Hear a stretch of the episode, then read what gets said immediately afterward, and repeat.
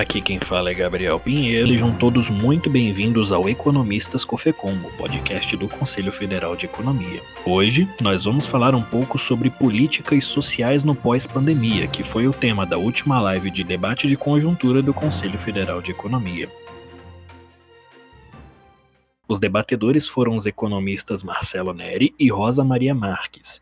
O evento foi transmitido ao vivo pelo canal do Cofecom no YouTube e o vídeo encontra-se disponível. Na abertura, o presidente do COFECOM, Antônio Correia de Lacerda, afirmou que o tema das políticas sociais por si só é relevante, mas que na pandemia cobrou uma dimensão extraordinária. É, a pandemia evidenciou uma série de problemas estruturais da economia brasileira, uma extrema desigualdade, vulnerabilidade social né, de milhões de brasileiros, que, especialmente diante da necessidade do isolamento social, de cumprimento de protocolos sanitários, de isolamento, né, é, se sentiram é, fortemente desprotegidos, uma vez que muitos não puderam realizar suas atividades e muitos dependem também da sua atividade para a própria subsistência. Né?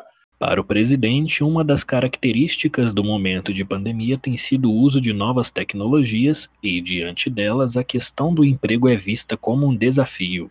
Existe é, um grande, uma grande discussão sobre a adoção de programas de renda mínima. Né? Isso porque, é, evidentemente, a geração de emprego diante das novas tecnologias ela se torna um desafio para todas as economias, as desenvolvidas e as em desenvolvimento, e muitos países, muitos economistas vêm discutindo a implementação de programas de renda mínima desatrelados o economista Marcelo Neri foi o primeiro a falar. Ele caracterizou a pobreza como uma renda mensal per capita de 250 reais, um salário mínimo para uma família de 4,3 pessoas. 2014 foi o nosso auge de indicadores de pobreza, de desigualdade, no nosso melhor ponto da série, o final de 2014. Então, a pobreza era cerca de 11% é, é, em 2019, é, e aí é, veio a pandemia, mas a pobreza ela teve uma queda de 11 para 5,5% em maio de 2020, já durante a pandemia.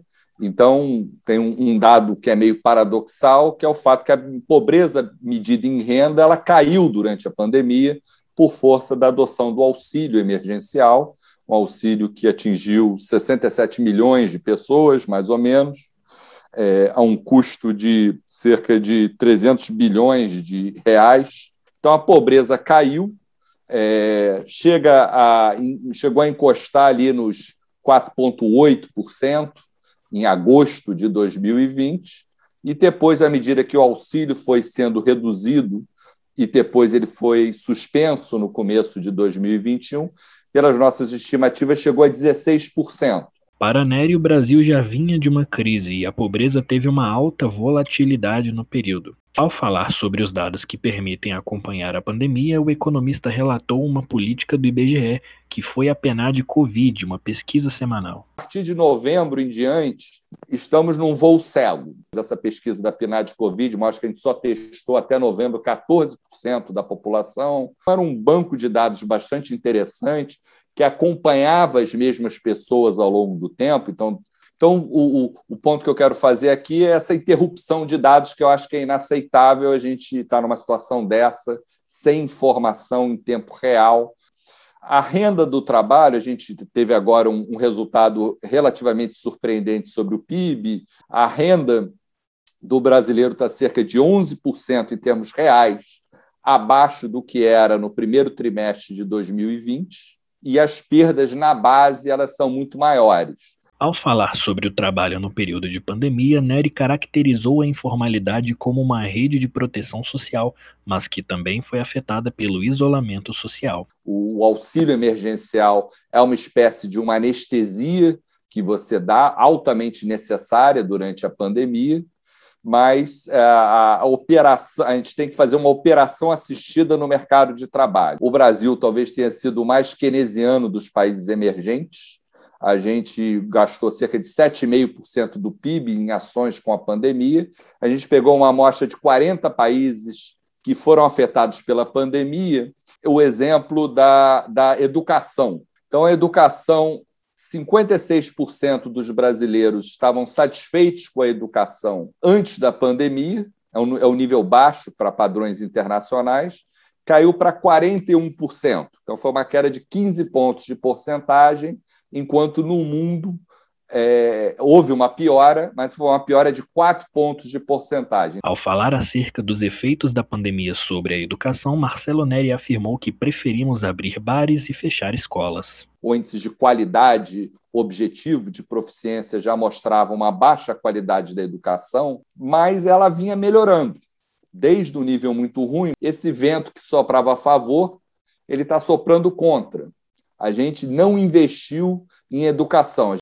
Um segundo efeito é, cicatriz é em relação aos jovens. Os jovens eles já tinham sido 15 a 29 anos.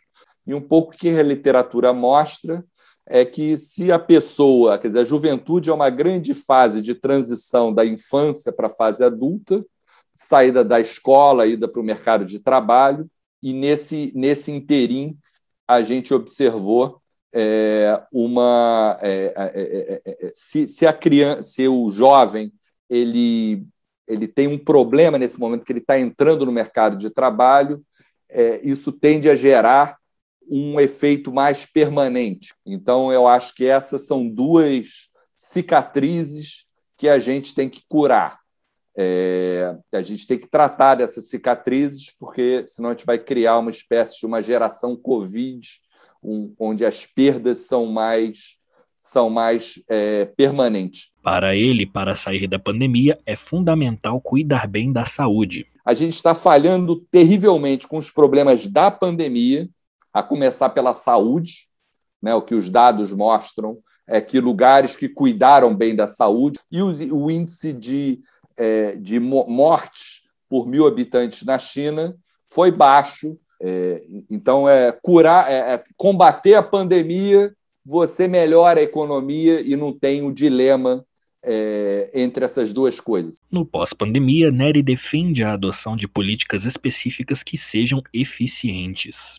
É que a gente tem que ser muito cuidadoso com a nossa política pós-pandemia, no sentido de discuti-la é, no, no tempo certo, é, ou, ou implementá-la no tempo certo, e depois essa preocupação com custo, assim, de eficiência.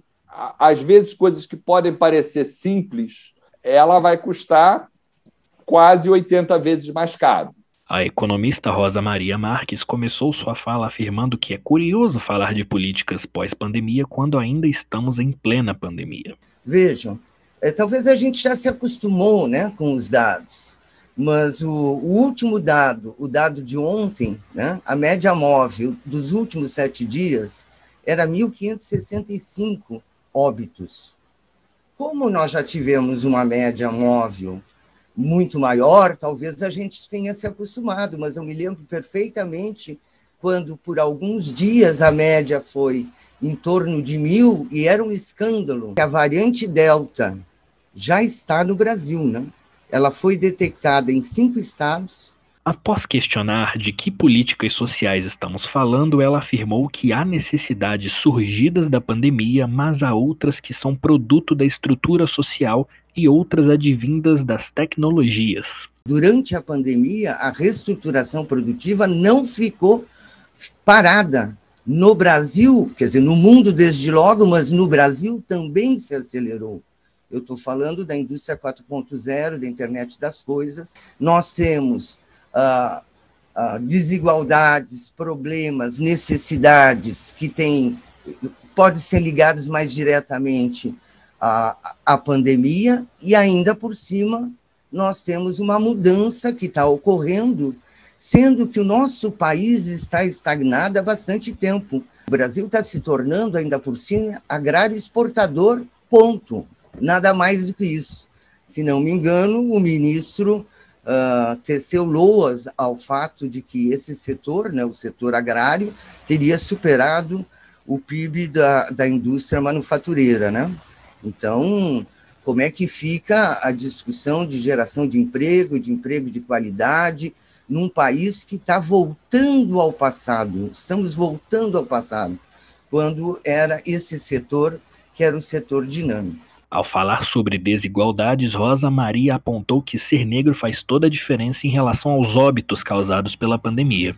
Apesar de toda a estrutura que o SUS conseguiu montar e, infelizmente, em parte estava sendo desmontado, no mínimo, desde o governo Temer, né?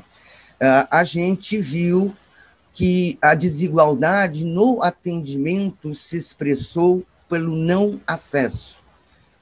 Um dos problemas do SUS é o acesso. No campo do trabalho, além do desemprego e do desalento, Rosa também questionou a queda da renda, que afeta mais os pobres, e a inflação. O Estado tem que garantir uma renda para quem dela está precisando. Qual o valor? A quem se dirigir? Ou seja, quais são as condições de acesso?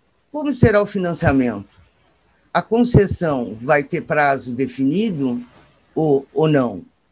Isso implica ou não em alteração do Bolsa Família? Eu diria o seguinte: só isso daria várias e várias lives. Ao falar sobre as políticas sociais tal como se pensou na Constituição de 88, a economista pontuou que elas tinham como premissa o trabalho formal. Ah, havia a ideia de que, na medida que nós superássemos o nosso atraso, vamos dizer assim, nós íamos incorporar cada vez mais trabalhadores no mercado formal de trabalho, quando que, na verdade, a, a, a, marca da informalidade é uma marca da América Latina. Uh, se achava que era possível e não tinha, e não tinha se entendido, na verdade, que aqueles 30 anos que, segui, que se seguiram a Segunda Guerra Mundial, que construíram o welfare state, que era o parâmetro ao qual a gente se referenciava, era um ponto fora da curva. Estão ocorrendo mudanças qualitativas no mundo do trabalho, em decorrência da nova onda tecnológica em curso. Nós vimos categorias de trabalhadores antes muito importantes serem completamente reduzidas. O presidente Lula, quando fazia uma assembleia, né, ele tinha que fazer no estádio de futebol. Hoje você faz na sede do sindicato com a maior tranquilidade aqueles que são mais velhos devem se lembrar que, junto com as greves dos metalúrgicos, tinha a greve dos bancários. Né? Faziam greve, era um horror. Né? Hoje, quando eles fazem greve, os bancos não fecham. Houve um incremento de massa de ocupados sem direitos e associados a trabalhos precários. Tá? Nós vimos o retorno do desemprego como algo persistente no mundo inteiro. Rosa também falou sobre mudanças no trabalho, como home office, e terminou falando sobre a modernização tecnológica como algo disruptivo. Uma das coisas que talvez, viu, Marcelo, a gente deve ficar esperto em relação às cicatrizes da pandemia é a, o aumento dos problemas da, de ordem mental, né? Tá? Que tem a ver com home office, que tem a ver com o fato das pessoas ficarem encerradas, nas, não todo mundo, evidentemente, né? mas alguns ficarem encerrados com aqueles que lhe perseguem, que lhe molestam. Vejam, pessoal, quando eu estudei a introdução da, das novas tecnologias lá nos anos 80, né, final dos anos 80, já havia essa discussão de que as tecnologias iam acabar com o trabalho. Ah, pelo menos os autores que eu tenho lido, que são realmente ligados à área de organização industrial, eles falam que haverá uma eliminação qualitativa da necessidade de uso do trabalhador. Então, é, é, é algo diferente, né? E isso vai provocar uma exclusão de milhões de trabalhadores. Se isso acontecer, e eu estou ah, convencida que acontecerá mais cedo ou mais tarde, tá?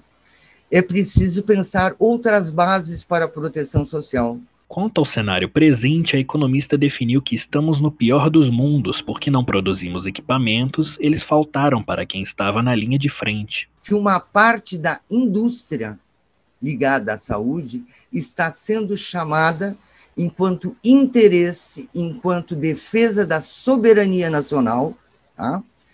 Uh, para uh, estar sobre os cuidados do próprio Estado. Nós levantamos os gastos, do meu ponto de vista, isso não quer dizer que seja uma política keynesiana. Isso aí é uma política tal como se tivesse em guerra. Em guerra, mesmo um governo mais neoliberal ou liberal que seja, mais defensor do equilíbrio das contas fiscais, ele vai votar créditos de guerra. Então, nós temos que olhar para o passado, nós temos que recuperar isso que aconteceu, ou seja, um desafio enorme, e temos que nos preparar para o futuro.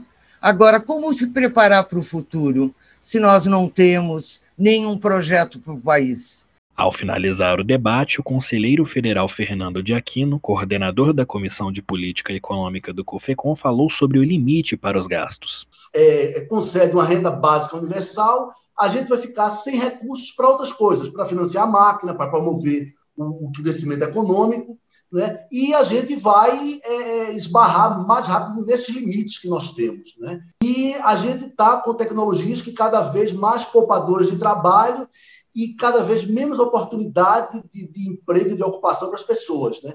Então, isso aí talvez seja mais crítico até atualmente nas economias avançadas, né? que, e até a própria sustentação da demanda agregada vai precisar de, de, de, de mecanismos como uma renda básica universal. O presidente do COFECOM, Antônio Correia de Lacerda, destacou que o debate realizado pelo COFECOM suscitou vários debates análogos.